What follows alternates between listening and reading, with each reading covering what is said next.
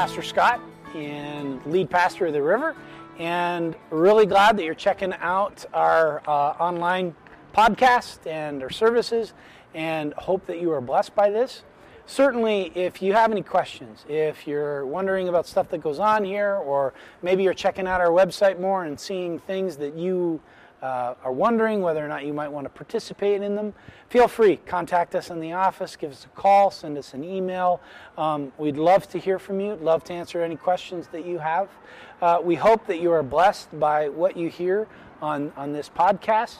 We hope that God's Word continues to have power in your life, and we pray that uh, God makes Himself known, that you know how much He truly, truly, truly loves you. Thanks for checking us out and uh, enjoy the service. Um, this week, we close our time in the book of Romans.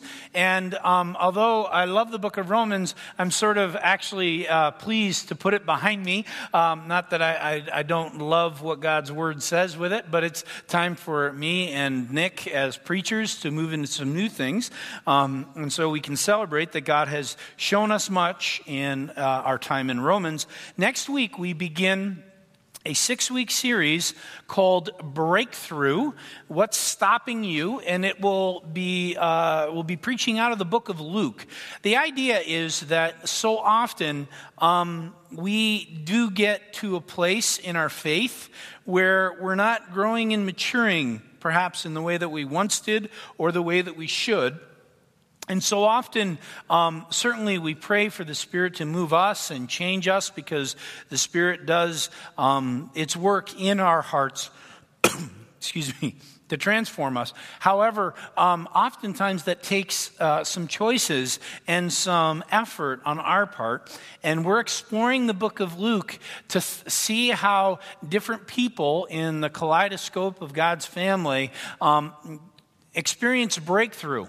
Or actually, there's a, one or two who didn't experience breakthrough because they missed an opportunity of the Spirit's work in their hearts and their minds. So if you're in a place where you're thinking, you know what, I'm, I'm sort of growing, kind of, maybe, or I haven't grown in a while, I'm not maturing the way that I should, this six weeks will highlight and begin our uh, uh, series, our whole year on discipleship, focusing on what it takes for um, us to engage with the Holy Spirit in the breakthroughs, the spiritual breakthroughs in our lives. That begins next week. This week, we're going to close with chapter 16. One of the most exciting texts in all of Scripture. Uh, as we spend time in God's Word together, let's pray for His blessing on our time. Father, may you meet us in your Word powerfully today.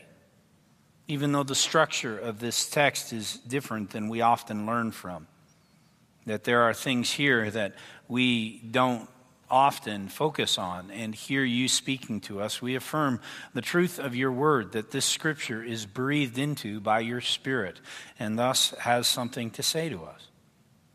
Father, may we have ears to hear and eyes to see.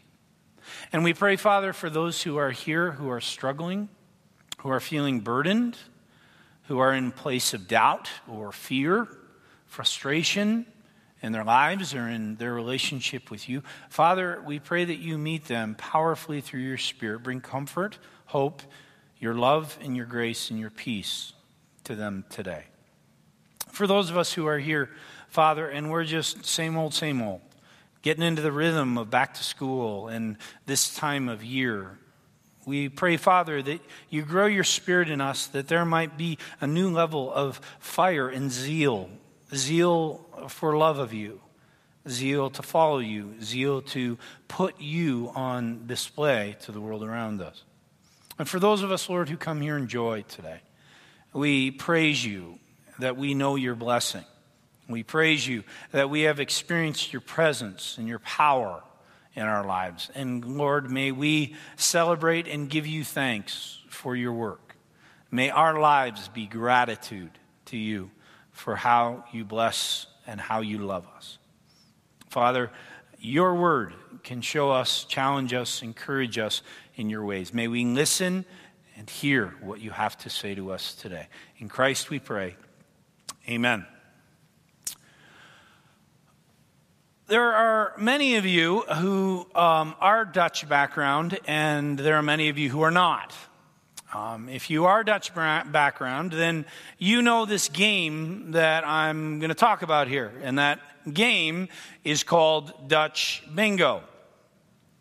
Dutch Bingo is a game that often is played by Dutch folks, that's the name Dutch Bingo, when we go to different places, when we meet new people, start new relationships, and suddenly realize through conversation and talking with somebody that we know somebody that they know.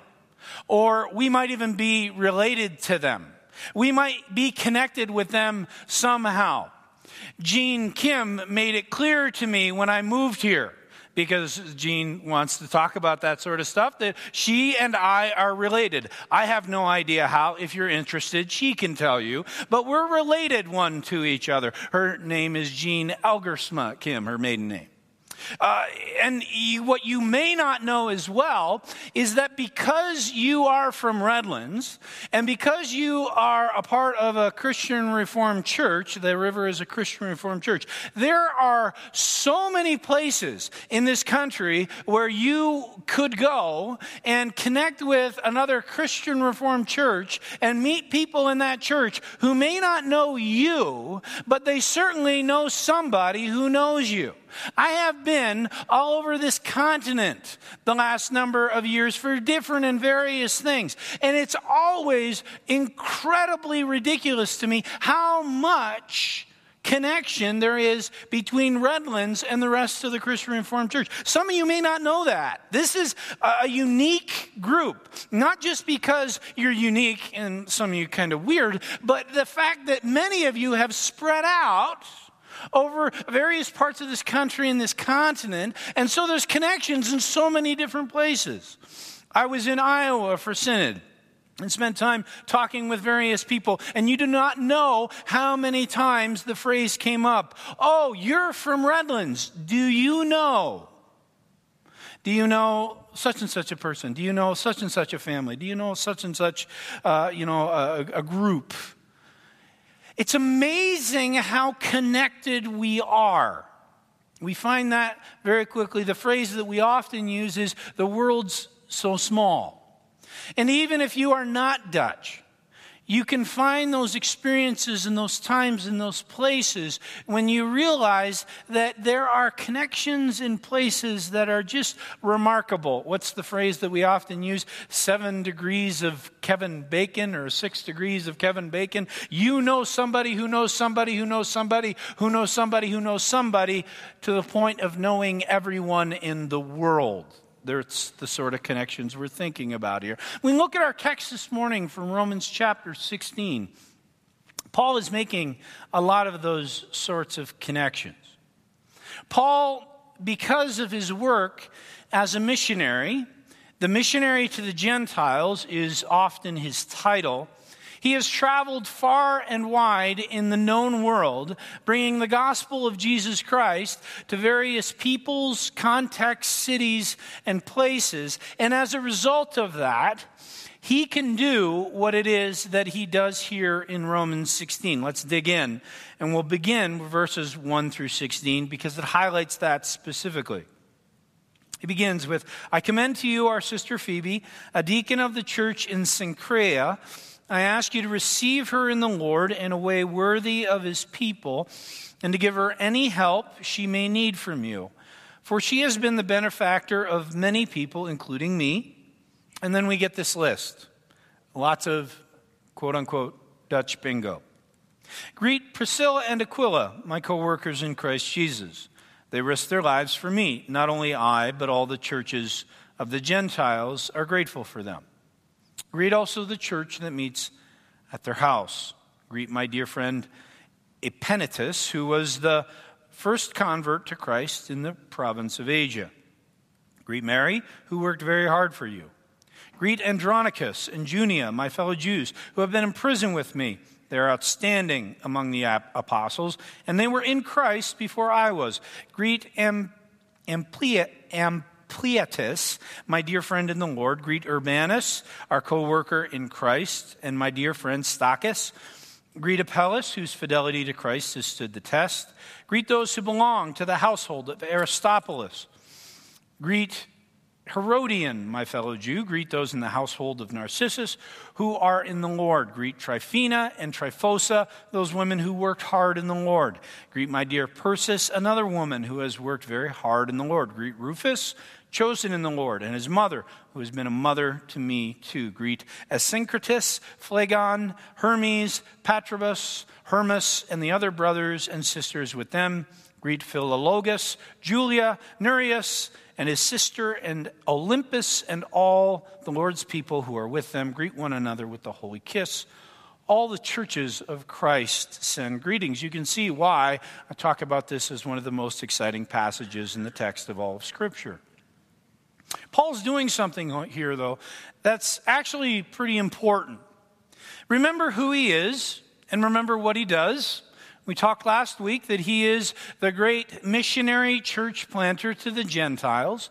And what he's doing here is he's making connections with people to show them his support and ultimately the support of the larger body of Christ. He starts off in verses 1 and 2 with Phoebe. And Phoebe is a person not that he is greeting, but that he is commending to them. What's probably happening, happening is that Phoebe is going to be very soon, or at some time in some way, making a journey to Rome. And she is basically asking Paul, if she didn't ask him, he just chose to do it himself, give me an introduction to the people of Rome so that they can allow me to be a part of Christ's ministry there. Uh, Phoebe is unique. We read about her in the book of Acts. She is one living outside of herself. She is a person who has looked around in her community and asked the question, Where can I show the love of Christ? And she has certainly done that in the life of Paul. He makes that clear. But she's also done so in the lives of others. Now, you can imagine that if Phoebe went to Rome and she were to say to Rome without any introduction, I would like to be a part of the ministry and support things, that there might be a level of mistrust. There might be a level of, this is an unknown quantity. We certainly have that in our own lives. If you have someone who's coming and it sounds like, coming to you and they sound like they're offering a used car, you know what I'm talking about. You're not trustful. Paul's helping Phoebe be trusted in the community by saying, folks, you can trust her. She's been a blessing to many. You can allow her to come and be a part of your community and be a part of the ministry of Christ. And then Paul does some other things for some other people. He greets them. There's a whole list of greetings that he makes to various people in Rome. And he sends greetings to people he knows and some whom he hasn't met personally. Now, remember, if you remember at the very beginning of the book of Romans, we talked a little bit of the political landscape of Rome at the time. The, one of the previous Caesars had actually exiled all the Jews from Rome, and so they had been dispersed, spread out all over the place, including places like Corinth, places like Macedonia places like Philippi, places that Paul had visited at various times, and these were exiles from Rome, so it was very possible that these were people that he ran into over the course of his ministry, and they had since been returning to Rome. And so now he had people there that he knew. It's part of the reason, actually, why Paul so much wants to go to see them. He wants to go to see them because these are people that he's known and loved in ministry in different contexts, and he wants to be an encouragement to them. He's giving encouragement to them because they're in the trenches of ministry. And the thing is that if you are in the trenches of ministry, then you need that sort of encouragement. Tryphena and Tryphosa. Obvious, obviously, these are sisters. These are two people who are working hard in the Lord. Those of you who know working hard in the Lord is something that can take much out of you. There are times that we in the office, I mean, we're, we're exhausted with ministry. And some of you have experienced that too, especially when you're in working with those in need. I think of Mike and Patty right now. How tired they must be in different moments because they're on the in the trenches, the front lines of ministry. I think that for Sandy and Ross often. I think that for many of you who are in relationships with other people where you are showing Jesus that are hard and challenging relationships. And it's oftentimes uh, just that little cup of cold, refreshing water to be encouraged by somebody that what we're doing in ministry is a blessing. A blessing to others, but also a blessing to the church, a blessing to the kingdom of God. Paul knows that need. He has needed it himself in various times. He will thank people for their encouragement, including Phoebe here in our text. He wants to affirm that if you're in the rough stuff, the blood and guts of ministry, you need to be encouraged. And not only that, but he's building partnerships for the future. These are people, remember, not long, three, four years hence, he will be with them in Rome. He just doesn't know that he's going to be in jail. How could he know that? But since he will be in jail, and since he will have certain needs, don't you think that these people whom he has greeted and encouraged might want to be a part of supporting him while he's in Rome? He's affirming that Christ is seen in their work. They're bearing fruit. These are people who are doing things who are a part of things that help them see the kingdom of God grow. And He wants them to know that even though you are alone, even though you feel isolated, Rome is, at least for the church, on the outer fringes of the mission. He wants them to know there are people who see what it is that God is doing with you, see how God is using you, and we see the fruit that Christ is bearing in you. Now, certainly we see, read a letter like this, and we may quickly wonder, as maybe you wonder as I do, if Paul or another great leader in the church were to write a letter to the river, who would be greeted and why? Who would receive, what sort of greetings would we receive here? Would there be people that are recognized by the body of Christ as bearing fruit? I believe there are many. I believe that our list, God be praised, would be a long list. Remember, the church in Rome is probably no more than 100 people at best. This is a much larger church. I would hope that there are those outside of this community who recognize what Christ is doing in you. That there would be greetings to this family, greetings to that family, greetings to this person who is working hard in the Lord, greetings to this person who has been of assistance to the kingdom of God. And I guess in some ways, one of our challenges today is to ask the question in the body of Christ, what fruit are you, am I, recognized for? What is it that God is remarkably and uniquely doing in you? That if one were from the outside to look close enough, they would be able to see this is this person's spot in the kingdom of God, the body of Christ. Let's encourage, encourage, and affirm that. Now, it's interesting that we have this section of greetings because what happens next may give us something to wonder about. Verses 17 through 20 say this I urge you, brothers and sisters, to watch out for those who cause divisions and put obstacles in your way that are contrary to the teaching you have learned. Keep away from them. For such people are not serving our Lord Jesus Christ, but their own appetites. By smooth talk and flattery, they deceive the minds of naive people. Everyone has heard about your obedience, so I rejoice because of you, but I want you to be wise about what is good and innocent about what is evil. He's giving caution about those in the church, in the body of Christ, who can create barriers to the kingdom of God.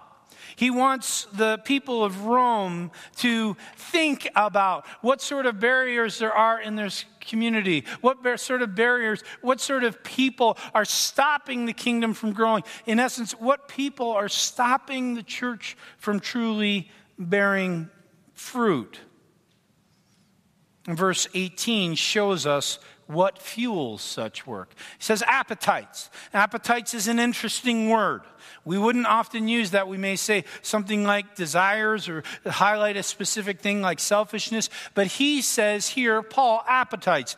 And what he's saying is that there are certain things that people get hungry for in their own lives, that in their hunger and pursuit of them, that those things can become a barrier to someone bearing fruit. I want to highlight a couple to you.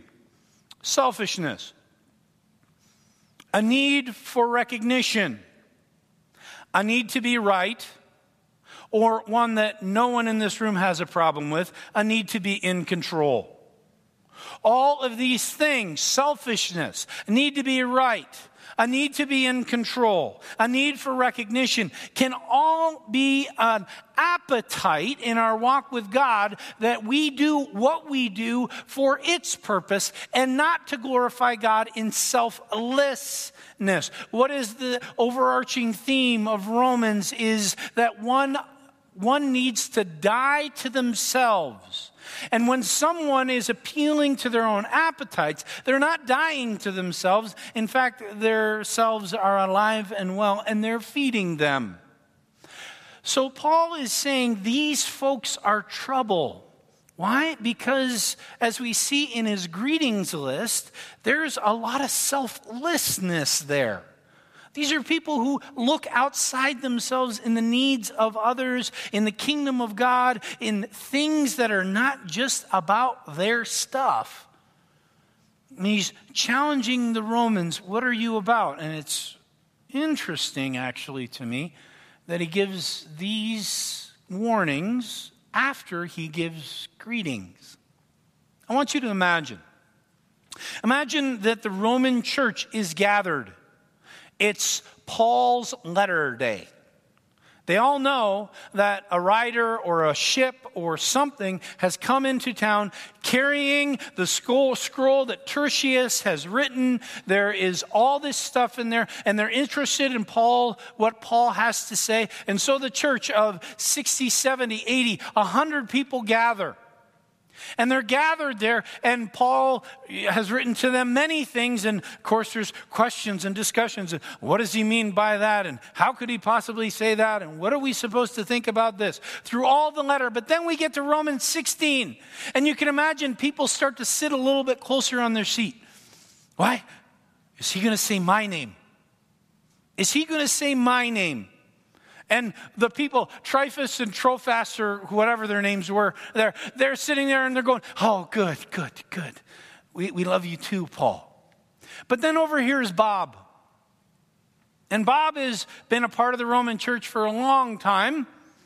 And Bob isn't that happy of a person. And Bob isn't always that nice of a person. And Bob is certainly a selfish person. And Bob is sitting there, and he too is sitting in the front of his seat. I wonder if Paul will say anything about me. And then he doesn't. There's no Bob in Romans 16. And immediately following all the greetings, there's all these warnings about people who are selfish and appeal to their own appetites. How do you think a guy like Bob receives that? Am I that guy? Am I that person that someone outside of this community cannot see the fruit that Christ is bearing in me because my selfishness and my appetites blind that work or anything that I do from the world? Would you and I receive greetings or not from Paul?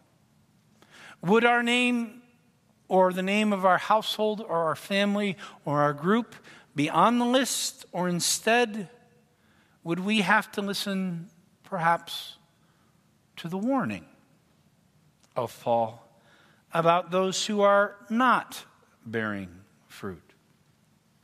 And then we get 21 and through 23. I miss a piece, so I'll add that in from 20. The God of peace will soon crush Satan under your feet. The grace of our Lord Jesus be with you. Timothy, my co worker, sends his greetings to you, as do Lucius, Jason, Sosipater, Sosipater, sorry, my fellow Jews. I, Tertius, who wrote down this letter, greet you in the Lord. Gaius, whose hospitality I and the whole church here enjoy, send you his greetings. Erastus, who is the city's director of public works, and our friend Quartus send you their greetings as well. If you notice there, it skips in maybe in some of your Bibles from 23 to 25 because there is this verse that is omitted in some manuscripts. May the grace of our Lord Jesus Christ be with all of you. Paul, here in the, this little section here, he's extending greetings to Rome from his colleagues in ministry in Corinth. These are people who are involved in the mission, and they're key leaders in the church. And Paul wants the people of Rome to know who these people are because A, he also wants to encourage them. These are people who, that the recognition of Paul and him speaking their name to another group of Christians would be an affirmation. But he also, again, wants to highlight partnership. Folks, you're not alone. In Rome, there are those of you who are working. And in a place like Corinth, there are also people working hard in the faith. And you don't know their name. You don't know who they are. You don't know what they're doing. But I want to tell you about a couple who are doing very similar things to what many of you are doing as well. And these people are united with you in the work of the church. You are not alone. Others serve Christ and others pray for you, take courage. You're not isolated as you might feel. You're not as alone as you might think.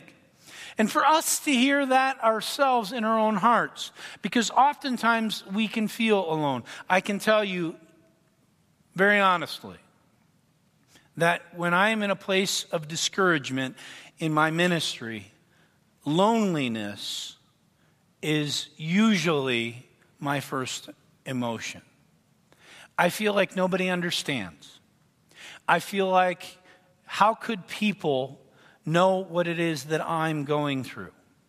How could you, who are not involved in this difficult, messy, yucky, hard thing, know the feelings that I feel as I'm around that and hear it and are regularly exposed to that?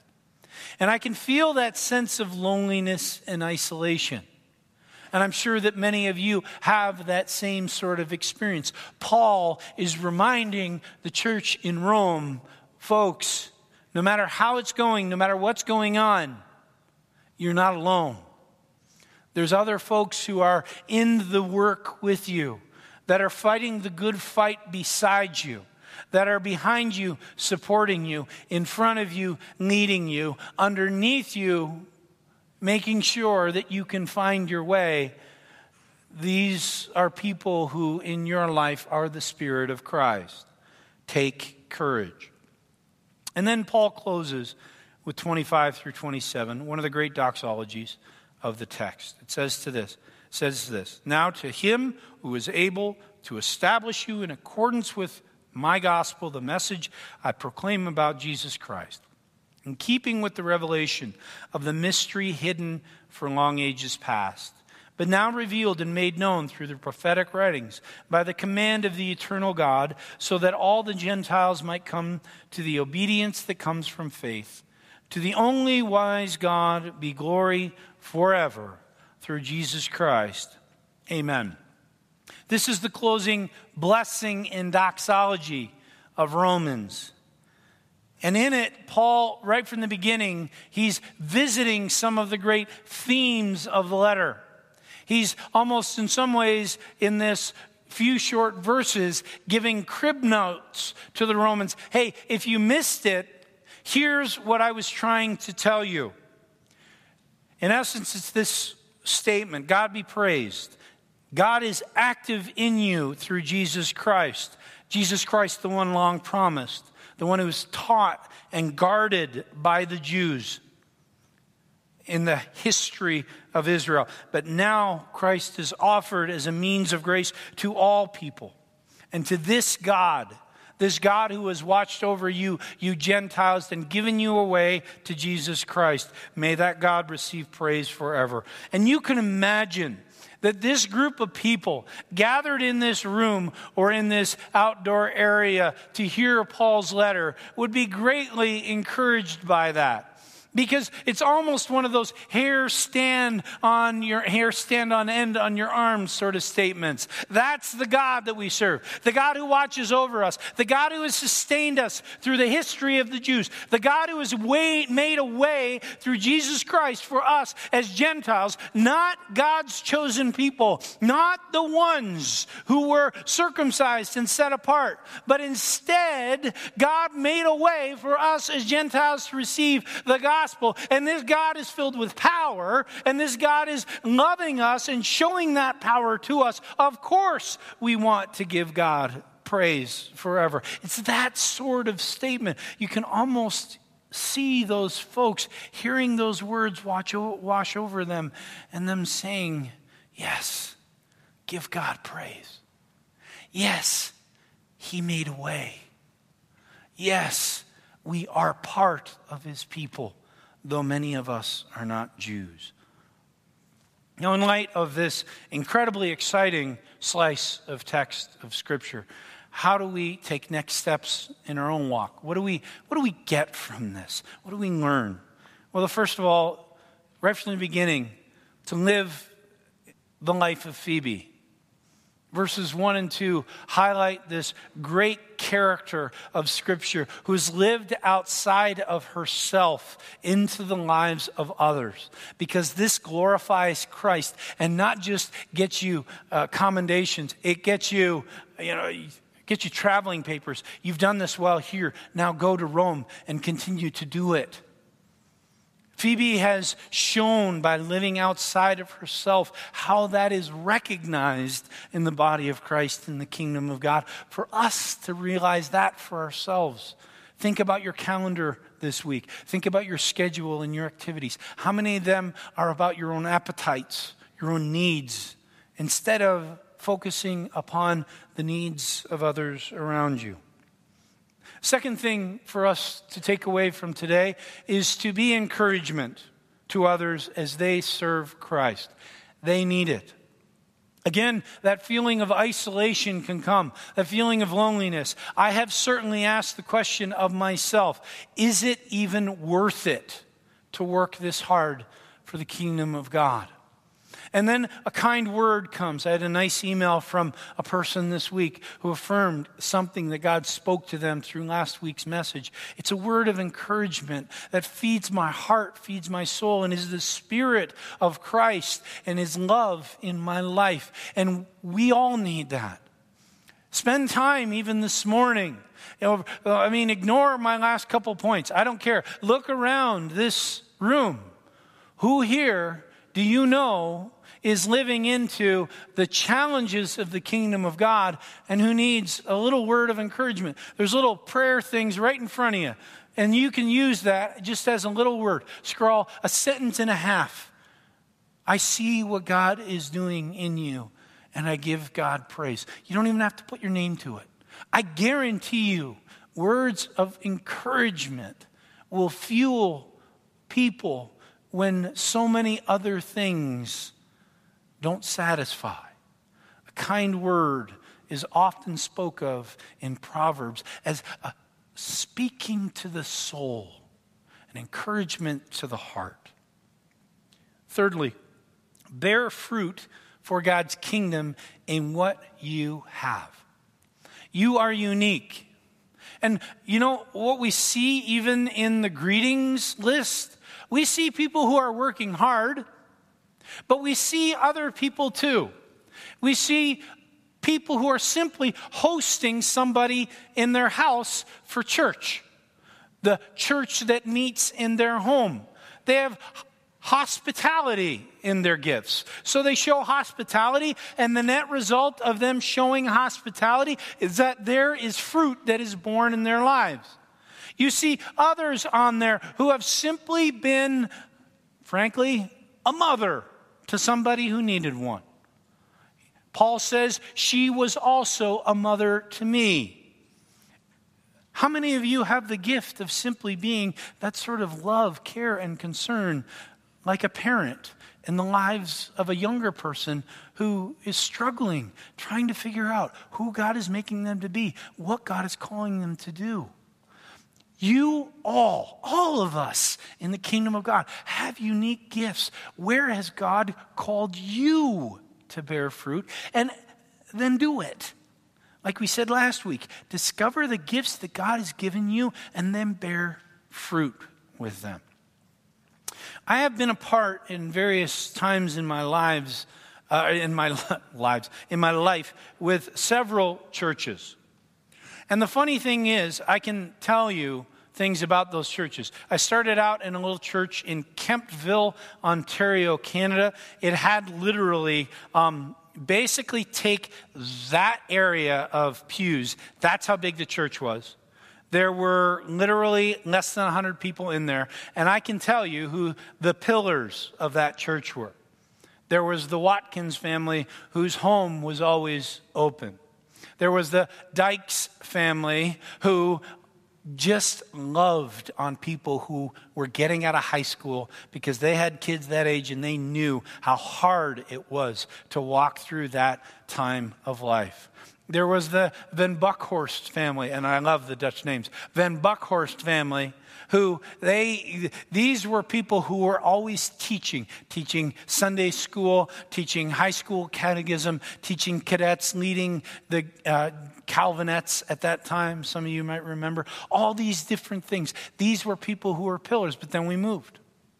We moved to a city called Kitchener. And in Kitchener, Kitchener was about the size of the river. In fact, it's much larger now. It's about 12 to 1,500 people. But I can still tell you who the pillars of that church were the Hoekstras, who were always up here playing their instruments and leading praise team.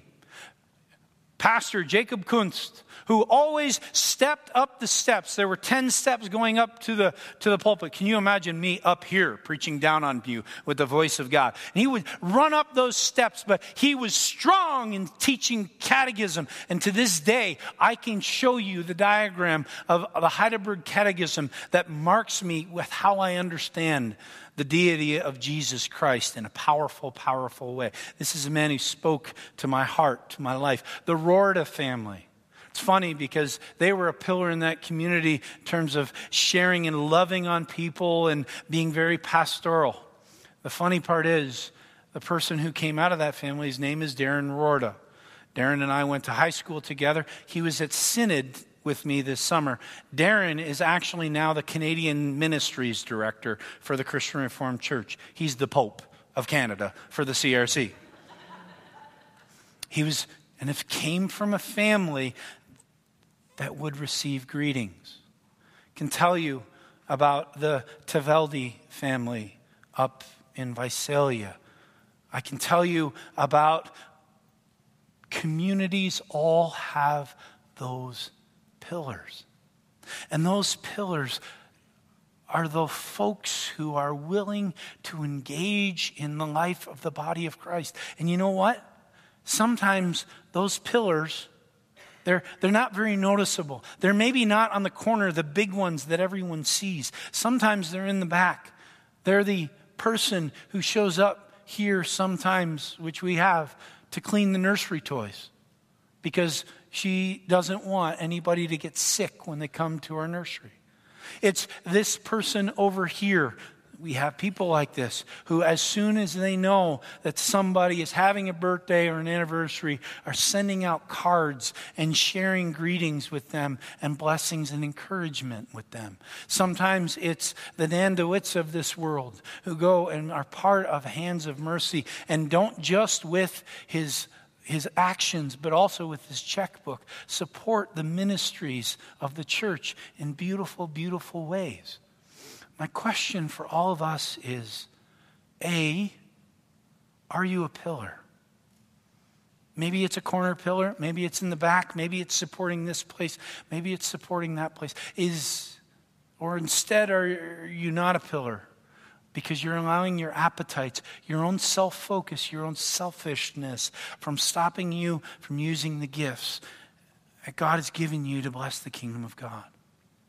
As I read this letter that Paul wrote to Rome, and as he concludes it, I long for us, I long for me to discover more about who Christ has made me, who Christ has made us, so that when we get a letter, when we get, a, a, a, when, when God speaks to us, He can say, and here I'm at work. In this person's life, I'm at work. In this family, here's what I'm doing. In this space and in this ministry, here's where I'm involved. And I want to allow God I want to take away every barrier that I might create, that we might create, so that He can see more of that in us. Now, um, it's appropriate now to highlight a pillar of this church in a very um, personal way, and that is the Intout family. Um, I mentioned to you several weeks ago that um, uh, Nick is transitioning in his ministry. He's been a part of youth ministry here, he and Julie, for um, 11 years plus. God has done great things and bear more, borne much fruit in them and through their, their ministry. But uh, the time has come for Nick to transition into a new stage of ministry, and certainly as he makes that transition, Julie and the rest of the family do as well. Julie and Nick, uh, why don't you guys come up here? Um, Nick's new role is uh, really, uh, and we're still trying to figure out exactly what the name for it is because there's a lot of different components, but it's uh, uh, really the pastor of discipleship and family life. Nick, uh, Nick's role is to think a lot about how we as a group, we as a body, um, see disciple making. What does it mean for us to grow disciples from young children and in teenage years um, all the way to adults? And to think about ways and steps that we can take to think about that discipleship and how we do it, how we engage in that more. Certainly, um, he's preaching more. And I I'll just say, man, you're growing and you're doing great things from the pulpit, and I give God great praise for that. He's speaking through you. Uh, it's been sort of fun. Nick and I have known each other for um, more than my time here. We've known each other for about nine or ten years, maybe. And it's extraordinary to me to watch the Spirit grow in you. I think about when I first met you, um, who you were then and I give God praise for how He has grown you in such incredible ways. And certainly, Julie and her support of you and her work with these, these, uh, these folks and the challenges that they, they bring, we want to pray for you and encourage you. And in Julie's work, too, over at the school and starting the Spanish, um, Spanish program over at RCS. Uh, what we're going to do is simply this I'm going to ask office bearers, present or past, to come forward, if you would. And as this new ministry, one of the traditions of the church, church is laying on of hands those who are beginning a new work. If you are an office bearer, a past uh, or present, please come join me up here. We're going to lay hands on Nick and on Julie. You guys, if you'd stand right here in the middle. And then the rest of you out there are partners in that. If you would raise your hands in blessing to them that they receive the power of the people of God as we are words of encouragement, words of Christ, words of love and grace in the Inthout family as they begin their new um, step of ministry. Let's pray. God, you are truly good, and you have shown your goodness to us through the ministry of Nick and Julie for many years. You've given us stories, beautiful, beautiful stories of where you have spoken through him, where the two of them have entered into the life of a couple or a family and been love and been support and been encouragement and been you in that place. Lord, we take great joy in watching them grow and mature. And even as we see little Simeon here, we are mindful that your plan continues to build for the Intout family. Bless Nick in his new work. Thank you for the partnership that he and I share. Thank you for the experience that we have of sharing life, tears, frustration, anger, joy, all the stuff of ministry together, and that within that, Lord, we see you at work. We pray, Father, for this new season. Be an encouragement to Nick and Julie. May they always know your Spirit's presence. May they always know your love. Even when ministry gets hard and challenging, when there are times of frustration, Father, meet them and show them who they are in your eyes. We praise you for their work. Praise you for bringing them as a pillar to this body and we praise, pray, Father, that you continue to build them up through your Holy Spirit in this body as well. Pray all these things in the name of Jesus. Amen. You're welcome. Um, after we sing our closing song and receive God's blessing, if you'd like to join us down in the fellowship hall, um, we're having cake, and it's certainly a time for you to come up, speak a word of encouragement to Nick and Julie, let them know how you love them and encourage them. I want to, as Aaron and the praise team come up, I'm going to give one other plug. And this is how you can be a pillar of the church. I've spoken to uh, three people over the last month who've said one thing, and this is a little bit of a discouragement to me, but it's also an opportunity. These are people who've come to visit the river, who've come, walked in here, worshiped with us, and then walked out. Sometimes have gone to the fellowship hall, sometimes they've waited in the lobby, and no one has greeted them. No one has said hi. No one has asked them who they are. No one has said, I'm Bob. Who are you? And how did you come to the river? My encouragement to you this morning, um, when it comes to that, is simply have a kind face on. Don't scare anybody. Walk up, shake a hand, ask a name, give yours, and talk for a minute and a half. That's all I ask a minute and a half. You can wait. There will be cake enough for you to get down there in a minute and a half. Go down later, talk for a minute and a half, and be part of hospitality, warmth, and encouragement to people who are seeking a church home. And we want to make our home warm and welcoming.